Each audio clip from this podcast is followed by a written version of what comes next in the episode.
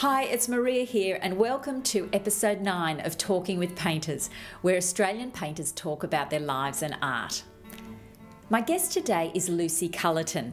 To give you an idea of Lucy's popularity, in 2014, Sydney's Mosman Art Gallery held an exhibition called Eye of the Beholder, which was a survey of Lucy's work um, up to that date and which contained about 130 paintings. There were about 20,000 visitors to that show. And to give you an idea of the breadth of the subjects of her paintings, this year she was named as a finalist in all three Archibald Wynne and Sulman prizes, which are for portraiture, landscape, and genre painting. I met Lucy at her property in the small town of Bibbenluke in southern New South Wales. As always, all the paintings we talk about have been posted on the website talkingwithpainters.com. I started by asking Lucy about where she grew up and what influences she had in the home in an artistic sense.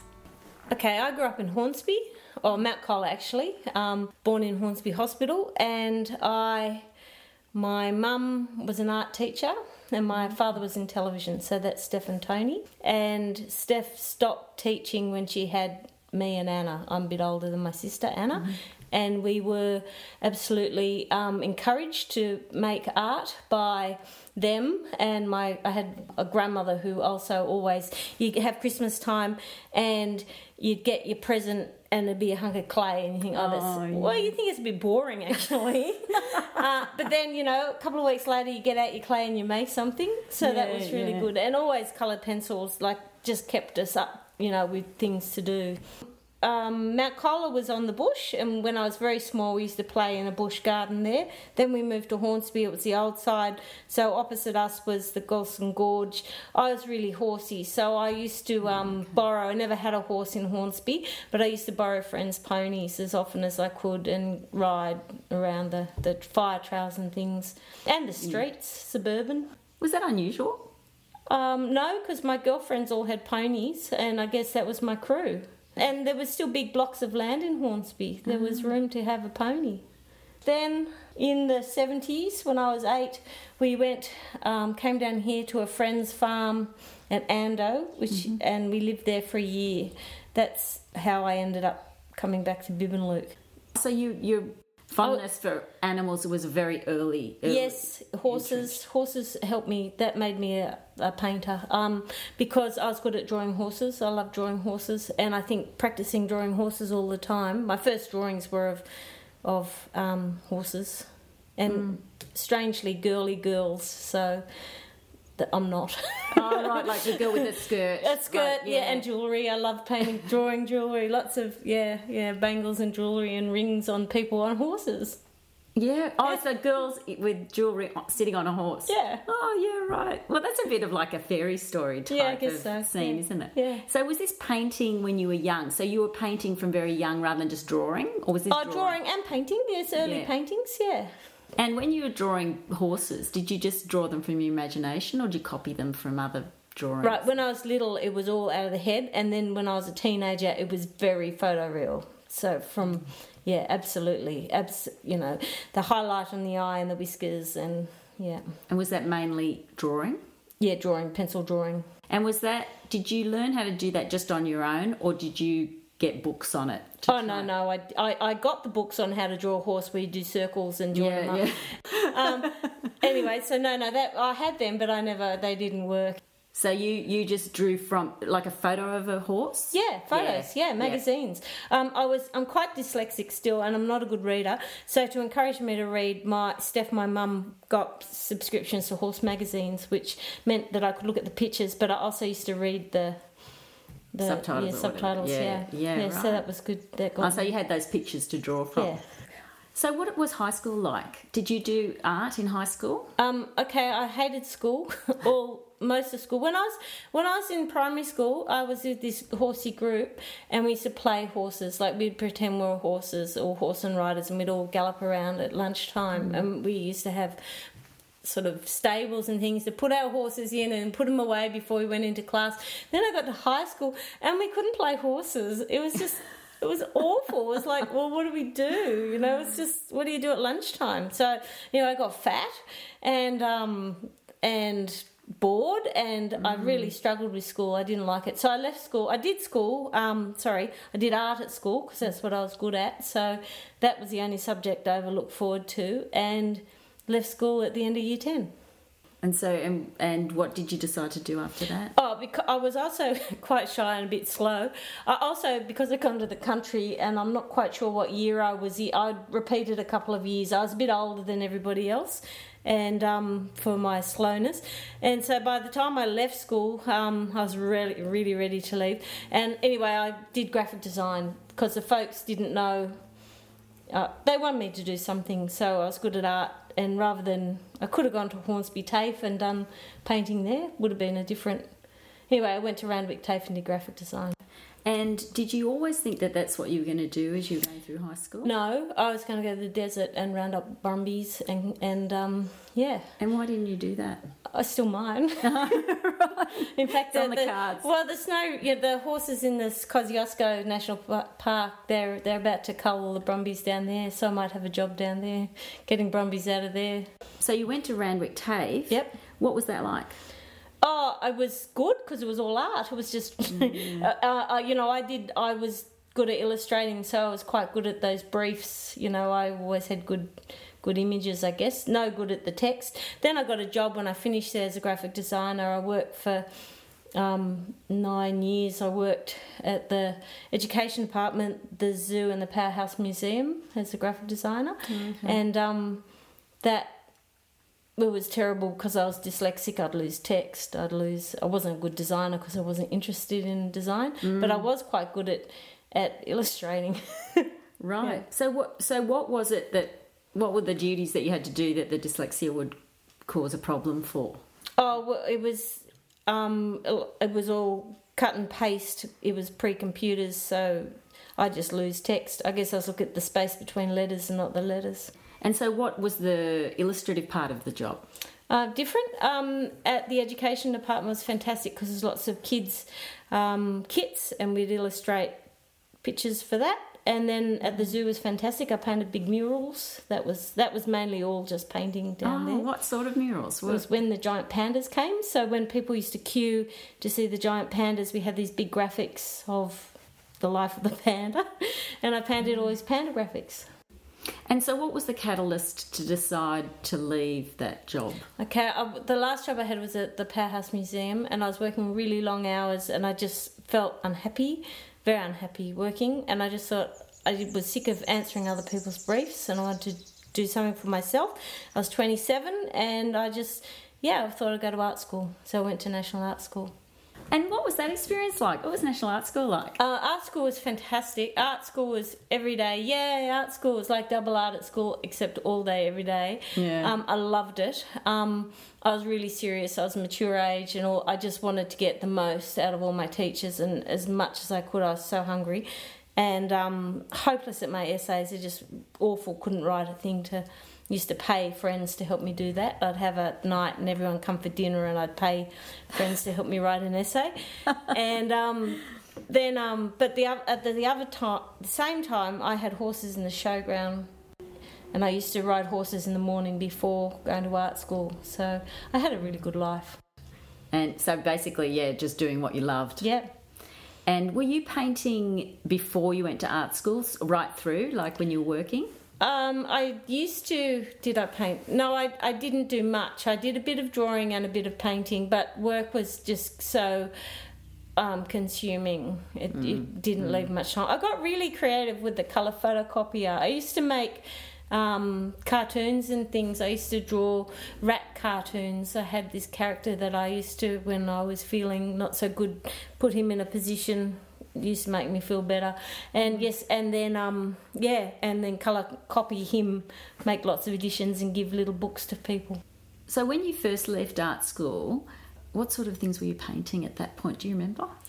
The last year of art school, when it was a more open brief, I just painted horses. It was my subject that I'd done as a kid, something I knew really well. And I was discouraged from doing it by a couple of painting teachers, but that's all I wanted to do. So I just did horses. So when when I my grandmother died, and I was keen to paint, and I didn't have um, I didn't have the money. I had a cleaning job, and I used to get paid to uh, muck out horse boxes at the showground. Mm-hmm. So I didn't have a lot of money. So I just turned the downstairs room at my Surrey Hills house into my studio.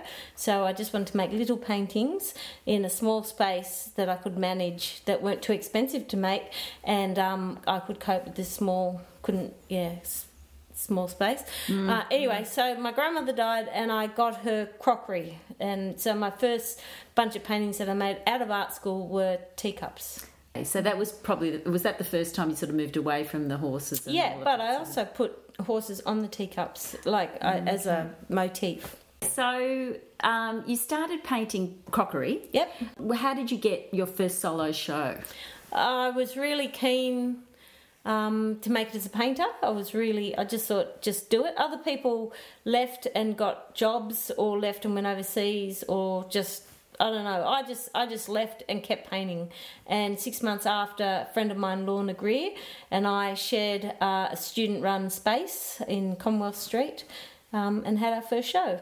And it was fantastic. And I just invited everyone I knew, anyone who'd shown any interest in my art, were invited. So people from the horse you know, showground, people from my old works, family, friends, everyone. It was huge, and it was an almost sellout show.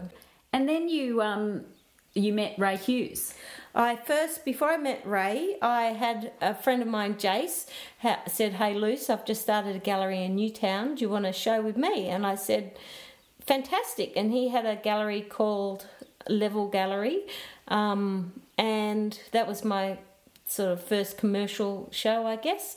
I had two mm-hmm. shows with Jace. When I met Jace, I did say um, that I'd love to show with, with him, but I did want to show with Ray Hughes. There was a gallery around the corner I just loved, and I could just imagine I needed to be in the Ray Hughes gallery. Since I was at art school, I knew that's where I wanted to be.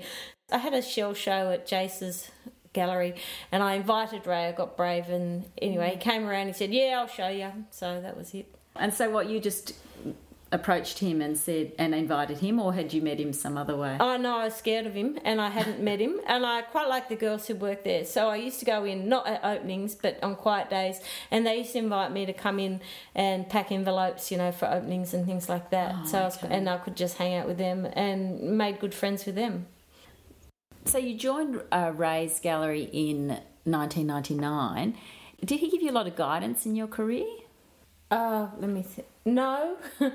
um, Ray was fantastic. He let me do anything, whatever subject. I, I never am short of a subject, and I paint about myself and my environment, and there's always something coming on. And he was happy to show whatever I came up with. So he sold my work and he put my work out there. So that was, you know, that was the best boost for my job. But mm, um. Mm I, he never directed me or encouraged me to go in any specific direction. Well, I suppose that's a positive thing in lots of ways, isn't it? Because yeah. then you've just got the freedom to do whatever you want and you're encouraged yeah. along the way. Yeah, totally. And he was a great businessman. He always said, How are you going for dough Luce? So he mm. always paid. He's always good. He used to um, do his figures. He never slept. Mayde's got a bone. I should say at this point that we've got two gorgeous greyhounds in the room one from Greyhound Rescue, and um, they're gorgeous dogs. Where's your puppy? Here you go. Is your toy? Great. Go on, be hop. Oh, that'd be good to chew Conf- on. Confiscated. Um, yeah, so, and also you painted Ray Hughes for the 2011 Archibald Prize, and it was chosen as, in, as uh, shortlisted. Uh, and that was a fantastic painting, and um, it was basically of Ray sitting uh, ready to launch into eating a bowl of ice cream. Right, I um, I went to, the year before. I went to Europe with Ray. Mm-hmm. Um, and we spent. I just bought. I'd been in Bibbenluke not very long, and we were we spent a week in Paris and uh, with this in this little apartment, and um, we're sitting out on the terrace thing, and Ray says, "Where would you rather be?" And I thought, "Well, Bibbenluke actually." so um, anyway, why? Why? Because I'm not. I love home. I'm a homebody, and and cities don't do it for me. You know, when I lived in Sydney, I had horses in the showground. I was always not in the city. I like a movie, I like a band, but like food. But other than that, you know, I um doesn't suit me. So Yeah. Paris, which is so overpopulated, smelly, and um, and quite you know it's quite grueling. You got to see so much. And being there with Ray, we had to see so much art. He was looking at German expressionists, so we were going and seeing all these different dealers and poking around different joints. We never stopped. So anyway, I. I took my sketchbook and whenever, because it was with Ray all the time, every day, so every meal, you know, would we'd sort of have a chat about what we'd seen, and then it, I don't know, just be sitting there. So I did lots and lots of drawings of Ray, and um, so Ray in Paris, which was that painting with his bowls of, of gelato, was taken from a drawing that I'd done. And um, the colours were so great in that. You know, Yeah. that's- it was Yeah, like they're a Ray's pink- colours. Yeah, pink and Yeah. white shirt. And, and can I take you back to 2014 when Mosman Art Gallery had a sort of major survey of your work? Yes. And it was called Eye of the Beholder. And I think I read somewhere that there were more than 20,000 visitors to that show, know. including me. yeah, it was a blockbuster. it was.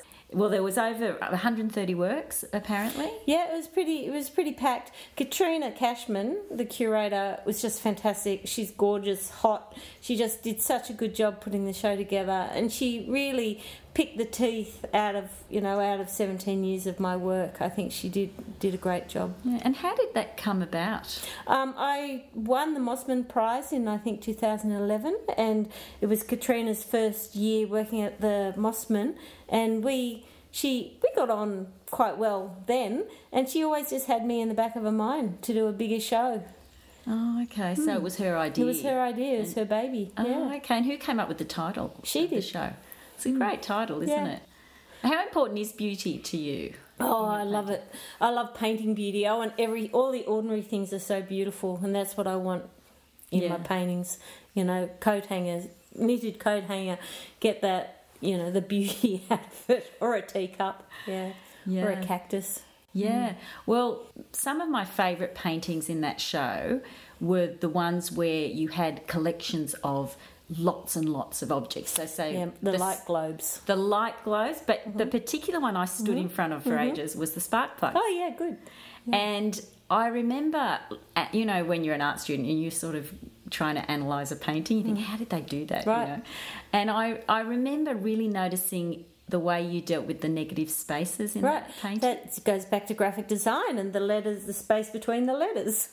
so you look at the shape. In fact, Aida Tomescu, who I had for, as a painting teacher, um, she always used to say, "And look at that space behind." It, she always looked at the negative space, and I think my work actually is all about negative space and putting things together so they work together in a space. Mm, right, the space between the objects rather than the object. And that was uh, they were boxes of spark plugs plugs that came from um, Rosemount at Ando. So John Kimber, when I first came down here, he was cleaning out his pop shop, the his grandfather's old bits and pieces, and um, boxes and boxes of wheel runners, spark plugs, padlocks, all those amazing things, auto light globes. Right. I should actually explain that these paintings, there's there's like a hundred of them in the in the hmm. painting. I should uh, Yeah. just so that the listener knows what I'm talking about. But so you, when you came across those objects, did you think, great, I'll take them and just and did you then spend a lot of time arranging them? Okay, now I paint one at a time.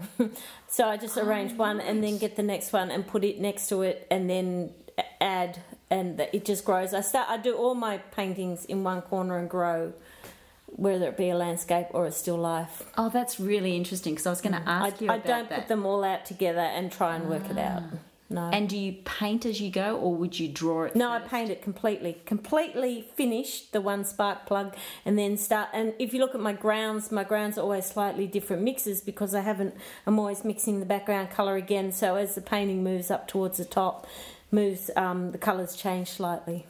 I don't want you to see the last. I hate looking at paint on top of paint, and I love the edges to meet. So I like wet paint meeting wet painting, wet paint, and that's um. So you never know. Did she paint the background last or the subject last? So it's always wet on wet. Hmm, So- tries to be. Right. I think another interesting thing with those paintings is that shadow colours are really interesting. Mm. They're beautiful blues and purples. Yeah, yeah, again, lovely. shadows are really beautiful. And- and and color, yeah, colors and shadows change. And I never try. I don't have uh, one color that I use. It's the same when I paint sky. Every time I paint a sky, I look at the color and think, what color is that? So even if I'm painting a whole bunch of spark plugs, every single shadow, I look at the color and I mix it and put it in. And sometimes I mix a different color. Because that shadow is different. Yeah, Yeah. so maybe different time of day or different, or maybe I'm just not see, seeing so clearly. Yeah. And do you use always use natural light? Would you ever use artificial light? uh, right. I yeah. I always use natural light. I paint during the day. Okay, so you wouldn't go back in the studio at No. night. No, completely different and wrong. Yeah. Mm. My eyes aren't good enough for nighttime. Yeah, it's interesting, isn't it? And also, you'd need certain globes, I think, Yeah, to yeah. get the right yeah. light. Yeah. No, I, I, work during the day. I rest Mm. at night. And do you find you have the same colours on your palette? Like, are there some colours on your palette that will always be there? Yeah, my palette is pretty a limited palette. It's always my primary colours: uh, a warm, cool red, warm, cool blue, warm, cool yellow, black and brown, white. Yeah, and then I mix everything from there. I also buy, um, you know, there's colours that you just cannot mix. You cannot mix a good purple from red and blue. Red and blue makes purple, but not a good purple. So you go and buy a good purple. So if you need a really good dioxazine violet colour, then you go and buy it. Right. And then you might mix that with something. Yeah, all my colours are mixed. Nothing goes on straight. Black, you know, it's either a warm black or a cool black, so it's got a bit of blue in it or a bit of red in it. It's the same with the yellow. Nothing is yellow. Everything has colour in the yellow. So all my colours, uh, nothing's used straight. Everything white has always got a mix. Everything's mixed. And it's and it's according to what you see. Yeah. You're trying to match what you see. I see. do. Uh, I, I want you to see, if I paint red sauce on hot chips, I want you to see the red sauce colour. Has to be exactly the right red. Mm. And it doesn't come out of a tube. That's and that colour. When when you're talking about colour, that's um, I think some of your paintings that most strike me for colour is the cactus paintings. How did they come start off? Uh, okay, always had, when I lived in Surrey Hills, had a very small backyard and I've always been into gardening. So I had a uh, wall garden, you know, when you oh yeah. I hammered all the pot pots onto uh, an upstanding wall. So yes, so all my yeah, and it was cactus and succulents there. And when I moved to Hartley, when I won the Mosman Prize, I built a big studio at my folks' place at Hartley, and behind there, uh, around it, I built a cactus garden. And that was my next garden. And anyway, so one day I thought "Oh, I'll paint my cactus, and that just grew from there. And um, the colours, when I want you to know, well, I, I'm in the Cactus Society, and I want the people in the Cactus Society to know what type of cactus it is, and so it has to have the right colour flower. Mm, so it's got to be accurate. Yeah. And you you obviously like gardening. Yes. Has that been from an early age? Uh, since I, yeah, no, I, not when when I grew up in Hornsby, I was just hor- horsey and no gardens or anything, and then when I moved, yeah, Surrey Hills, we started a garden. Oh, okay. Which brings me to your landscape painting. Actually, at this point, I should point out that you've you're a finalist this year in the Archibald Wynne and Sulman prizes. So congratulations Thank- for that. That is thank- a yep, great achievement. Big, yep. Um, that must have been a bit of a surprise, was it? Yes. No, it was um it was fantastic. I they were late telling us that we were hung and I actually was despondent and rejected. It was not till late in the week that I got the phone call. I couldn't believe it. I thought of giving up painting again, as you do when you're rejected. And um yeah, everything changed. Oh, so you hadn't been told about any of them until No, late? I found out about the Wynne. No, the Sulman Prize on the Wednesday, and it wasn't till the Thursday that I found out about. And usually, you find out on the Sunday about an Archibald Prize. Oh, So, right. Had no idea. Oh, so that must have been doubly exciting. It was yeah. terrific. Yeah, Mm-hmm. And so in the Wynne, your landscape painting is of this region. it is. here. It's it's of Rosemount, the old farm where, where we used to be when we were kids. Yeah. Oh, okay. And so that was done all in. Um, There's out in the hall when you walked in. There's a painting, and that was painted plein air, and it's quite. I I thought it was a good painting, so I just took it down to the studio and blew it up as a bigger painting. Yeah. So with the so if you can do a large landscape, Mm-hmm. like the one that's on the wall there. Yes, that was painted in my Hartley studio from the door, and that was painted, um, yes, from life. Right, from the. Actually, Um, I read somewhere that you did a lot of paintings and drawings of that landscape. in- Yeah, in paintings. Hartley, Yeah, which is yeah. near Blue Mountains. Yes, that was my studio, and that was the the format is actually the same format as the door, and so I was actually inside comfortable with you know coffee, music, um, Yeah. heater, whatever I needed, looking out the door, painting the view, and I Oh, painted that wow. view for for two years. Yeah. Did you? That's a beautiful view. I can Yeah. see why. Yeah. I, And- actually, and I might take a photo of that later and put it on the Sure. website so people know what we're talking Okay. about. Um, because that is a really gorgeous view. So, do you have a preference to from you know landscape versus still life versus portrait? No, uh, portrait's the hardest. It's really if you paint a landscape and the tree's in the wrong spot, it still looks like a tree. Um, when you paint somebody's face and the eyes are too far apart, it's wrong. It's it's obvious, isn't it, when it's not right? It's really hard. Yeah. So, do you feel that gives you a bit more freedom when you're painting a landscape? I paint them faster, so yes. But uh, no, I just everything's different, and it b- depends what I'm interested. When I was painting my garden, it was so exciting. You know, so that, I just had the easel out in the garden, and I'd set up. If I didn't finish a painting in one setting, you know, one afternoon, because obviously the light changes, the sun moves, or it's cloudy, I'd just come back and set up, go again the next day, and finish it. Or if it took a week, I'd you know of rain, I'd come back and finish the painting then. So that uh, each each sort of painting has its own job. Right. And so you wouldn't necessarily take it back to the studio and keep working on it from your imagination no, or no, anything no, like that? never. I'm, I'm very unimaginative. Everything that I paint is look and put. It's exactly what I see. Mm. I'm very unimaginative. I do not make up compositions. Right. Yeah, or add. If I add it, it's wrong. You know, you cannot put a, a highlight on something when you cannot, if you can't see it. Yeah, yeah, I, can't know what it. Hmm. you mean. I, it, it makes it very difficult, doesn't it? Hmm. It's like when you're in an, in an art class and you, you're trying to paint something, and then in the break you think, "Oh, I'll just Fix it, wreck it. disaster." Yeah, yeah, shit and disaster. So no, no, and some works. So some works are more unfinished than others because I mightn't have had the time to put into it. Yeah. But when I finish, when I finish doing landscape, that's finished. So Yeah. So with landscape painting, did you teach yourself landscape painting, or did you read books about it? no, no, yeah, no. You just it's like anything. You just look and see what it's doing. Uh, uh, it's like when people paint. You know, clouds aren't white. And whenever I drive, I look. I'm a late driver too. I didn't drive till I was forty. Um, anyway, when when I'm driving and I look at the sky, I think, oh, that cloud's a bit bluey grey or it's a bit browny grey. Depends if it's you know nearer or further, and how yellow is the cloud or how pinky is the cloud. And um, yeah, I'm always looking at colour. That and it's the same with if I'm painting a white cup, I look at um, the whitest part is the reflective light, and that's not even white because it's either a yellow white or a blue white, and mm. then everything else has to be a darker tone. So a white cup is never white. So you're looking at the colour. So landscape's no different, except the sky moves. You know, the sun moves, so your shadows change. So you've got to plan where your shadows are going to be. I quickly draw them in paint in where they are. So if my painting changes too much, I I know where the shadows fall, so I don't have different shadows in my painting. Right. Okay. Um, on hills and things, Yeah. and um, you get better at that. Do you have any artists that you that used to inspire you when you were like starting off, or even now? Like what artists? Oh, okay. Um, I loved when I was at art school. I just loved the German expressionist. I loved the English fat painters. I loved Auerbach and Kossoff.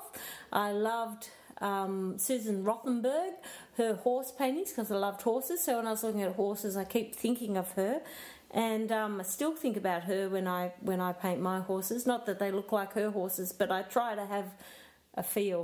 Um, and then Would you have books of theirs, like of their paintings? I, ha- I do have a nice art book collection. I don't have a Roth, um, Susan Rothenberg book. That's a shame. Um, must get one.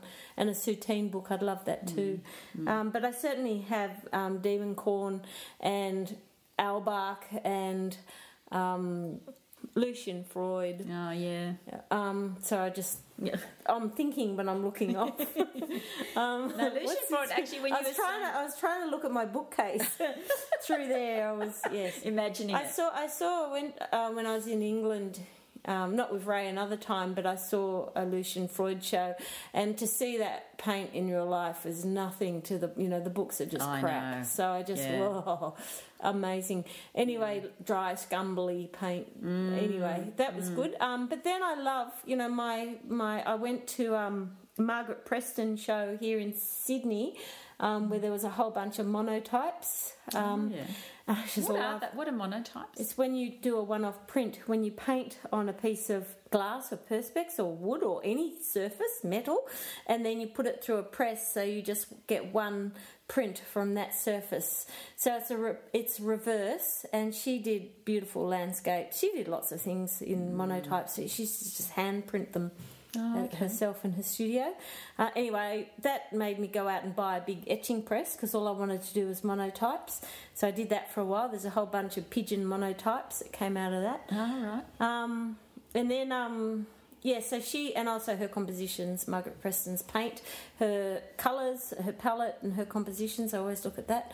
And Fred Williams, uh, love his landscapes, the space between the trees, lots of there's he- heaps. And then you know, living artists, people who I've actually gone away painting with. You know, I can't get. Sorry, I get so excited about Ewan McLeod, you know, because you can hear him puffing while he's painting because he's painting so hard and fast, and it doesn't.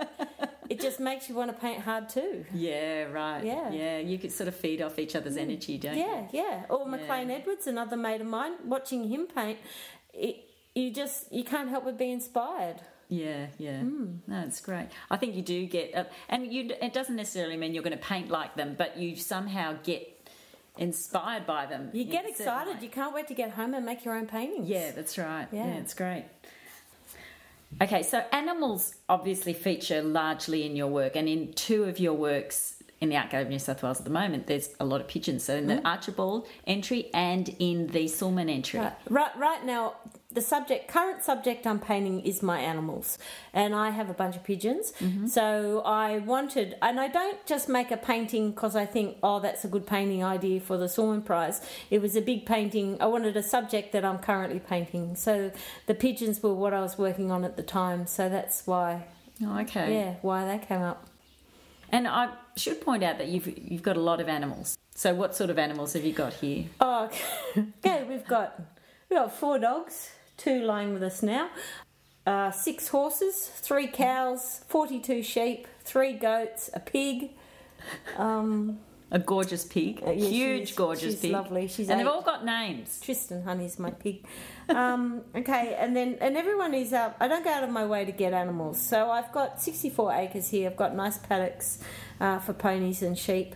Um, so we're probably full. I probably don't need more animals, but all my animals are potties. They've all been raised, or they've had um, some disaster in their life and they're not wanted, so they end up here. So that's why my pigeons are here. My cockies are all hand-me-down cockies. When people die, they what do you do with Uncle So and So's cocky? Uh, anyway, they come here. So what would a typical day be for you um, here? Okay, um, get up early. Jamie, my man, uh, has an earth working business, so he he's up and gone by half past six. So I get up at the last minute before he goes and join him for a coffee. Then I make up animal breakfasts, and I'm out feeding animals, and then I come. here- I feed myself. I do jobs that I have to do, and by nine o'clock I'm in the studio. Um, uh, paint till lunchtime, come and have lunch, check the phone. Then I decide whether I go back down and do more painting, or I might do some gardening, or ride a horse, or clean poo out of the chook house. Yeah, right. Whatever job that needs to be done. Yeah. Generally, if I've got a deadline for a show, then I'll be back down to the studio painting for a few more hours. But if I'm a bit more relaxed, I'd probably say I do a good sort of three or four hours each day. And we don't, Jamie works on weekends too, so we don't take a day off. We might start a bit later on a weekend, but I'm mm. still down in the studio for a few hours. Well, um, it's been a pleasure speaking to you today, Lucy. Thanks, Thank you. And Thanks. thanks for showing me around your Sure. wonderful place. And thanks for coming all the way down here. Oh, it's been a pleasure. And good luck with all the shows coming up. Thanks. Thanks for listening to my conversation with Lucy. Lucy has a solo show coming up at Beaver Galleries in November, which is in Canberra, and she's also got work included in a show opening at the National Portrait Gallery in Canberra, which is called the Popular Pet Show. She's also got another two solo shows coming up next year in Sydney and Brisbane, so go to the website for details of all of that. And if you'd like to have a look at a couple of short video clips I made when I was down at Bibbenluke, just go to the Talking with Painters Facebook page and you can see a glimpse into Lucy's studio and also um, get to meet some of the animals on her property. Looking forward to you joining me for the next episode of Talking with Painters.